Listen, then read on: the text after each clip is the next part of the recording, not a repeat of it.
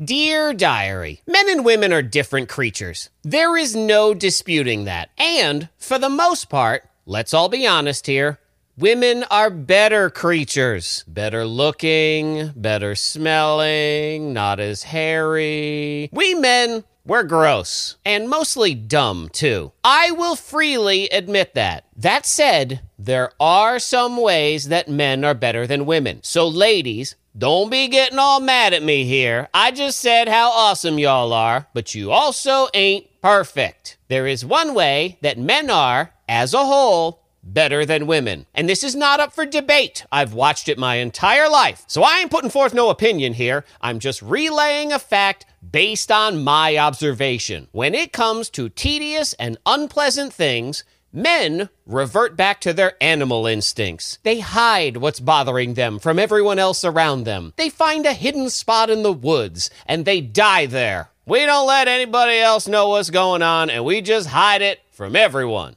And while from a psychological standpoint, that's probably, like, terrible or something, on the flip side, from a having to listen to other people's crap standpoint, it's awesome. You just go over there, suffer silently, and don't force the rest of us to have to hear about it. Thank you. Women, on the other hand, oh, they want to make sure they drag you along for the long, painful journey. My wife has decided to go back to school, and I applaud that decision. Kicking butt and taking names. But it also means now that every time she has homework, dumb, tedious homework, now I gotta suffer through homework too. I didn't sign up for no schooling, so why I gotta ride a homework pain train? Hey, do you know how to do this chemistry equation?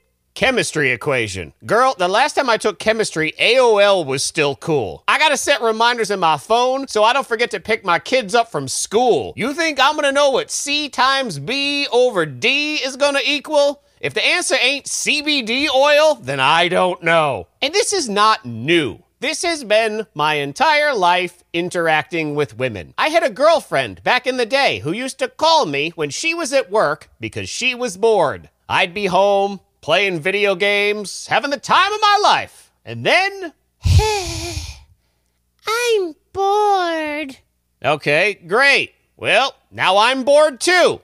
So now what? And she would make me sit there for what felt like hours. Because if she was going to be bored, well, then she was going to make darn well sure that I was bored too. I don't know why you ladies insist on it, but you want to make sure that if you're miserable in any way, we're going to be sharing in that misery whether we like it or not. And because we're dumb and we like nudity, we put up with it.